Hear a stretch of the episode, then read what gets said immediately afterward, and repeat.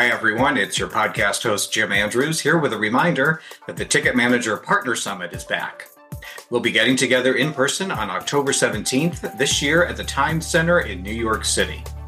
This is a free, invitation only event where hundreds of business leaders across the world's most influential brands in sports, sponsorship, live events, and ticketing gather to make great connections and share valuable information. Approved attendees enjoy exclusive networking events, insightful panels, and exciting celebrity speakers, all for free. Are you interested in attending? Just go to ticketmanager.com for details on how to apply.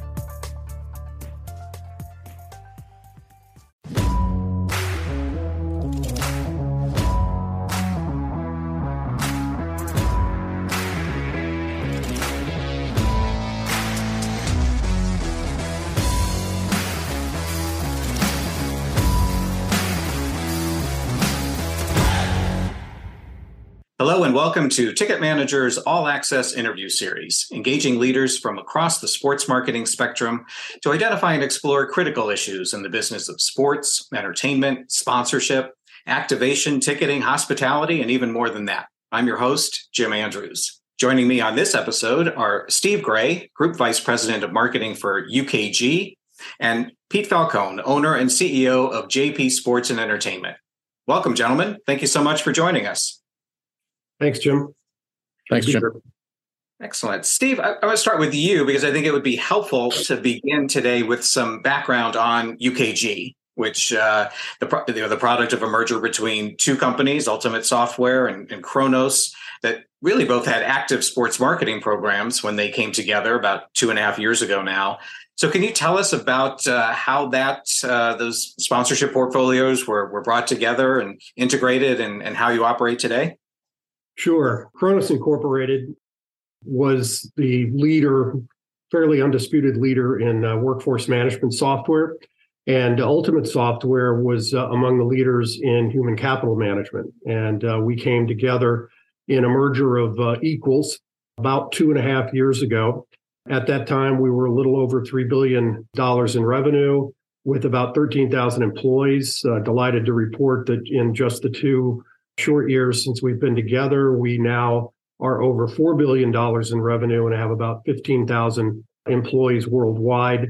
Uh, for those who may not be familiar with workforce management or human capital management, we're an enterprise software company that uh, works primarily in, in um, time and attendance, and workforce analytics, uh, scheduling, benefit administration, payroll, processing, recruiting, onboarding. So think about pretty much everything from hire to retire. Let's talk about the the, the sponsorship uh, elements of, of, of the two companies, and and you were obviously in charge of, of, one portfolio, and then all of a sudden here comes here comes another company with, uh, as I said, you know, kind of an active active role in sports marketing, but with a bit of a different uh, perspective on things. So how how did you handle all that and, and ultimately integrate? Well, obviously, we brought two uh, dynamite marketing teams together, and uh, we looked at uh, the talent and skill sets that we have across the full spectrum of the company, and uh, we decided to kind of divide up responsibilities. Based on my experience at Kronos, I uh, took lead responsibility for all of our individual ambassadors, and then the company also, pr- primarily Ultimate Software, had had uh, relationships with some um, sports teams. So, uh, for example, we were on the um, jersey, the nameplate on the jersey of the uh, Miami Heat.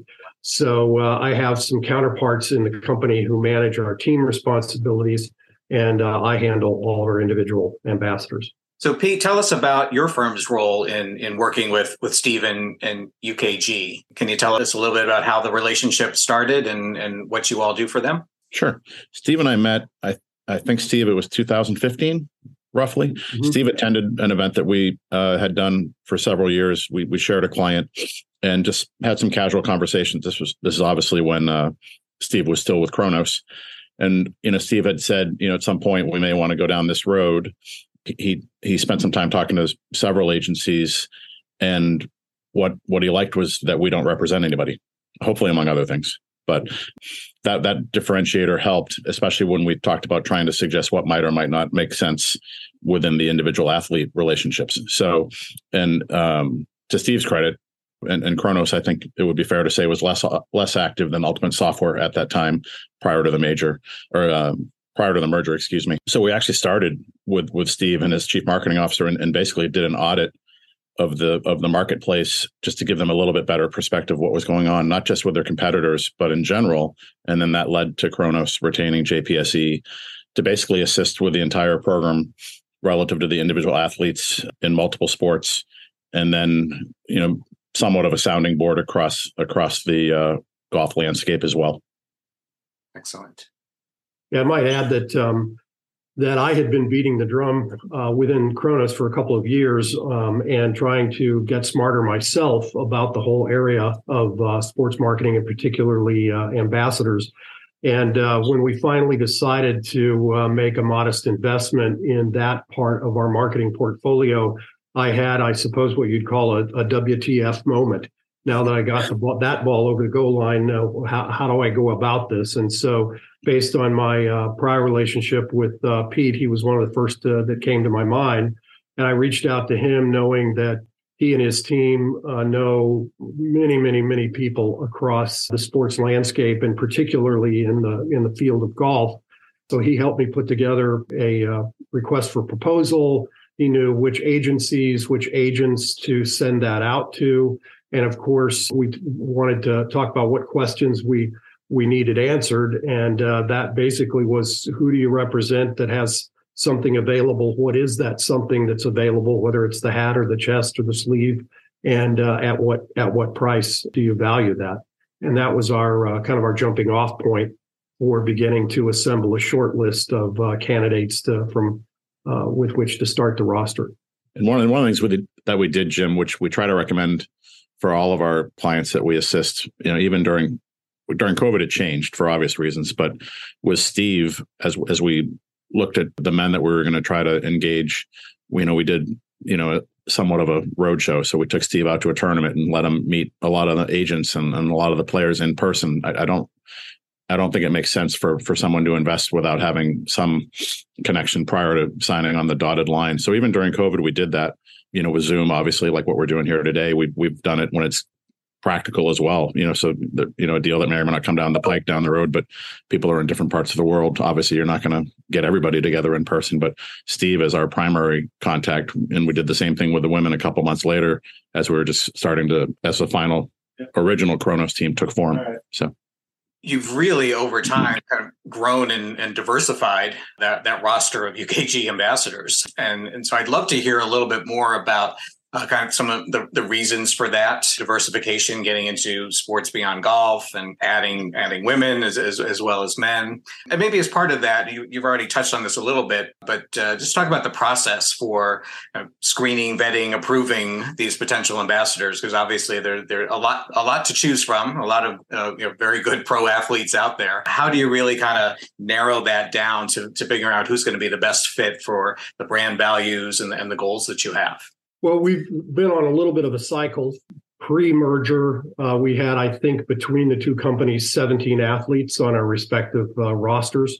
Uh, as we brought the two companies together, we decided to compress that roster somewhat. So we, um, at uh, the time of the merger, did not uh, renew all the contracts across both companies. I think that brought us down to around 10 athletes. And uh, from there, we've added back a number of new ambassadors that perhaps better fit some of our priorities in, in the company that, uh, that I can talk about a little bit later. As far as uh, the vetting process, um, it kind of first starts with what what sport are we necessarily targeting, and the reason that that we're in primarily in golf and and tennis is mm-hmm. because those are the sports that index best with our target audience in terms of C-suite, in terms of uh, decision makers, uh, uh, particularly around, as I said, enterprise software. So that's kind of number one. You can begin to take a number of different sports off the list that perhaps don't have the same level of viewership among among the target audience. As far as the athletes themselves are concerned, uh, one of the best sources of intelligence in terms of who we might uh, think of considering as an addition to the roster is is our team itself. Mm. Um, it's not um, I, I certainly have reached out to members of our, our ambassador uh, roster and and asked their thoughts, asked their opinions on uh, different perspective additions to uh, to the team. Uh, I'd like to think that at any time we get that group together, they look to their left and they look to their right and they say, "I'm proud to be be part of this team." In terms of the values that uh, that that we're looking for, so I put a lot of I put a lot of stock in uh, the feedback that we get from the team. Uh, diversity is primary goal for UKG.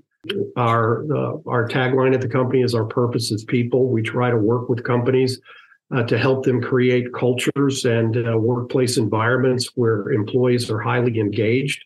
And um, we think that uh, we, we hold very dear uh, a diverse workforce, uh, people from all backgrounds, and, and we want that reflected in, uh, in our ambassador roster. So many of the additions that we've made since bringing the, the teams together um, have been to, to meet some of those diversity goals whether that's geographic diversity, whether that's ethnic diversity. We um, uh, added an adaptive athlete to our roster uh, within the past couple of years. And quite honestly, I'm not I'm not immediately aware of any other companies that um, necessarily uh, have as diverse um, uh, rundown as we do you, you, mentioned just some of the objectives for for for doing this. I'd like to talk a little bit about uh, kind of the the why behind all of this. What did you know? What uh, uh, what are you getting out of these these relationships? And and also, and maybe Pete, you can speak to this a little bit. Just how are you activating the partnerships now with these ambassadors? Because we all know it's it's more than just having that logo on the shirt. You want to do more than that to really bring these things to life. So so we can talk first about kind of the uh, strategy and, and, objectives, and then also how how you're leveraging the relationships. I mean, the two primary benefits I believe of the ambassador program are to expand and and build brand awareness through exposure of the logo, primarily through television, but also social media and uh, many of the platforms that uh, that the athletes have, and then of course customer connection, whether that's uh, through some form of hospitality uh, golf outings, ways that uh, we can leverage our relationships and extend that to uh, to our customers and to our uh, prospects. Right. I mean, on the awareness side, Steve, as I recall, post merger or pre merger, both of the two companies had awareness in the 70s or 80 percentile, and then post merger it dipped in in the short term a fair amount. And this was one way that really helped, among other things, spike the awareness back up to the levels that UKG required, frankly, you know, because collectively, and you know how this works, Jim. You can measure, you can measure the media value, and it's significant. We, we we've been fortunate, you know, Steve and the team selected a bunch of really good players who have had some great success. So that that tangible value has been clear year over year, which you know helps tell the story. Yeah, as as Pete said, when uh, prior to the merger, uh, Kronos was in the 80s for unaided recall among uh, the target audience. I think Ultimate was uh, right alongside there in the in the high 70s. When we brought the two companies together, we created an, an all new entity, new name, new tagline, new color palette, new logo. And and really, in retrospect, our ambassador program has been a little bit of a secret weapon in the sense that because we had programs established and in place that we could build upon, that became immediately a tool for the company to build brand awareness around this new name. I also think we have one of the best logos in um, in in the business. Uh, we've been told that it uh, really really pops off the screen, pops off the apparel of our um, of our athletes, and uh, and so this has been a very important part of our brand awareness program. I might, uh, Jim, I, I might just mention who our roster are, uh, who, yeah. who are uh, the athletes on our roster. If uh, for those who may not be familiar, on the senior PGA Tour, we have a pretty well known name uh, in Freddie Couples. Mm-hmm. Uh, we recently added uh, Notah Begay this year as he bar- embarked on the senior tour. On the PGA Tour, we have Daniel Berger, JT Poston, Will Zalatoris, and we recently added Sahith Theegala. On the LPGA, We've got very robust roster Jaye Marie Green, Marina Alex, uh, Megan Kang, Brittany Altomare, Brooke Henderson, Lexi Thompson, and uh, Nelly Korda. And um, we also have uh, a relationship with the National Women's Soccer League and, and a pay equity effort around uh, around that sport. And uh, Sydney Leroux and Christen Press are both uh, ambassadors uh, of the company. Ash Barty, who uh, at one time was ranked number one women's tennis player in the world uh, out of Australia. And then finally, former Navy SEAL injured in, in, in Afghanistan, Dan Cnossen is is our adaptive athlete representative. No, that really is a diverse roster. That that's awesome. I, I want to come back and, and ask you specifically about about Ash in, in just a second. But um, in terms of so you, obviously the hospitality, you you're, I assume you're bringing clients out to to tournaments and, and matches and things like that, and and uh, having some involvement with the um, the ambassadors. But you also mentioned social media as well. Are, are there anything in particular that you ask of your ambassadors? Obviously, it's not necessarily you know yours is not a product that they are you know using day to day right it's, it's the business product but so how do you how do how does the social media angle work for you all I mean, we, we have a regular interaction schedule every couple of weeks with the social team, and we've been doing that since the days of Kronos.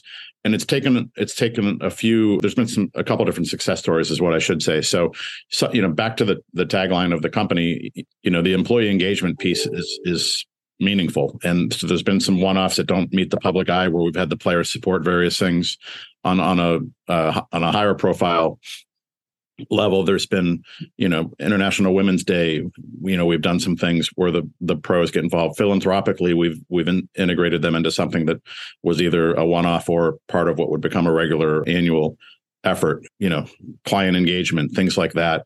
Um, it's not just about playing golf with them but getting getting some client engagement beyond just playing golf or seeing them in a suite during a meet and greet. So i mean all of the above and it evolves as, as you can imagine.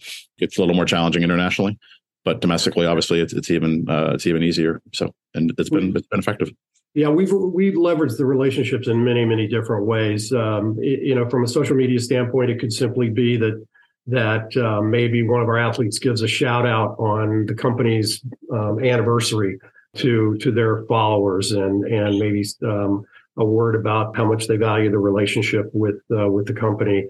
We've had uh, athletes record brief videos that we have used uh, with customers and prospects in in uh, sales situations. We've had we've had some fun with them. Um, I, I think it was a year or so ago. We did a putt for a charity where each week uh, one of our LPGA players had to or was challenged with making a series of putts from various distances, and the more more putts they made, the more we donated to charity. And each week they would hand off to another of their um, uh, UKG teammates to with uh, with another challenge. So lots of ways to to have fun beyond just doing golf outings or perhaps uh, a meet and greet at uh, at a um, at a tournament or something like that.